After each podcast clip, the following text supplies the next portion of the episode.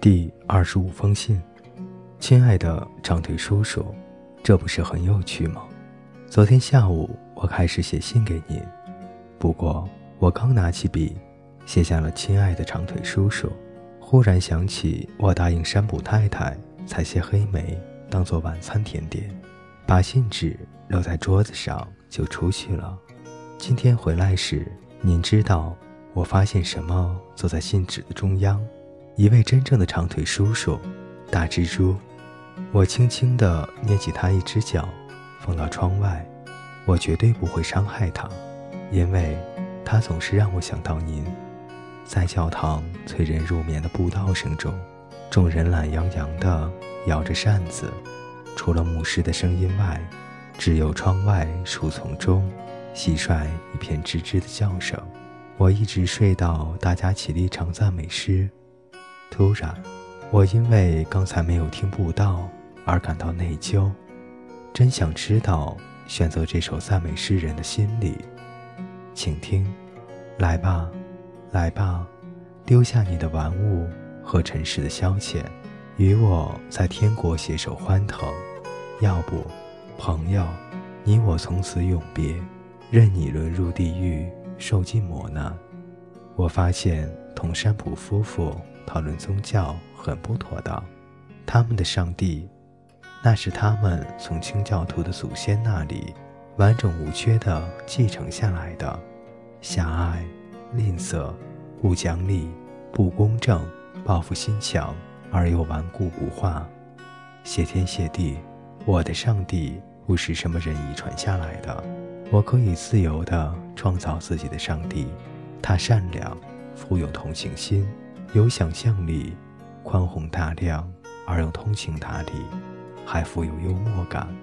我非常喜欢山普夫妇，他们的行动超越了他们的信仰，他们胜过他们的上帝。听我这么一说，他们吓坏了，认为我亵渎了上帝。我却认为是他们亵渎了上帝。以后我们不再辩论了。现在是星期日的下午。阿玛萨男故宫和佳丽女故宫刚刚驾马车走了。阿玛萨精神抖擞，胡子刮得干干净净，系着紫色的领带，戴着鹅黄鹿皮手套。佳丽戴着一顶缀有红玫瑰的大帽子，穿着一身蓝色裙子，头发卷成紧紧的小卷。阿玛萨花了整整一上午洗刷那辆轻便马车。家里没有去教堂，装着留下来做饭，实际上在院堂那身洗补衣服。过两分钟，等我写完这封信，我就要去沉醉在一本在楼上发现的书里了。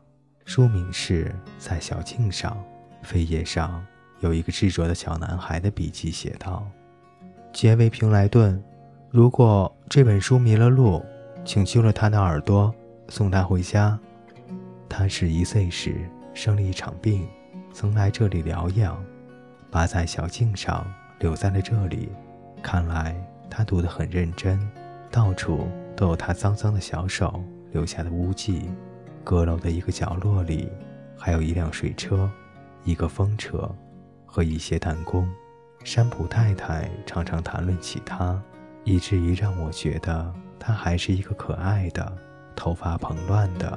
脏兮兮的孩子，并没有长成一个戴着丝帽、拿着手杖的绅士。他在楼梯上爬上爬下，从不记得关纱门，老是吵着要饼干吃。我知道，山普太太对他有求必应，他一张嘴准会给他。他似乎非常有冒险精神，勇敢而正直。可惜，他是平莱顿家族的人。他应该可以比这更好一点，先生，我向您致意。朱迪·艾伯特，星期日。右集，第一章讲印第安人，第二章讲绿林好汉。我屏住呼吸。第三章讲什么呢？卷首上写着：印第安人跃到半空，落地死亡。朱迪和杰维怎么能不开心呢？第二十六封信，亲爱的长腿叔叔，昨天在转角的杂货店的面秤上称体重，我胖了九磅。让我向您推荐洛克威克最佳的健康疗养所。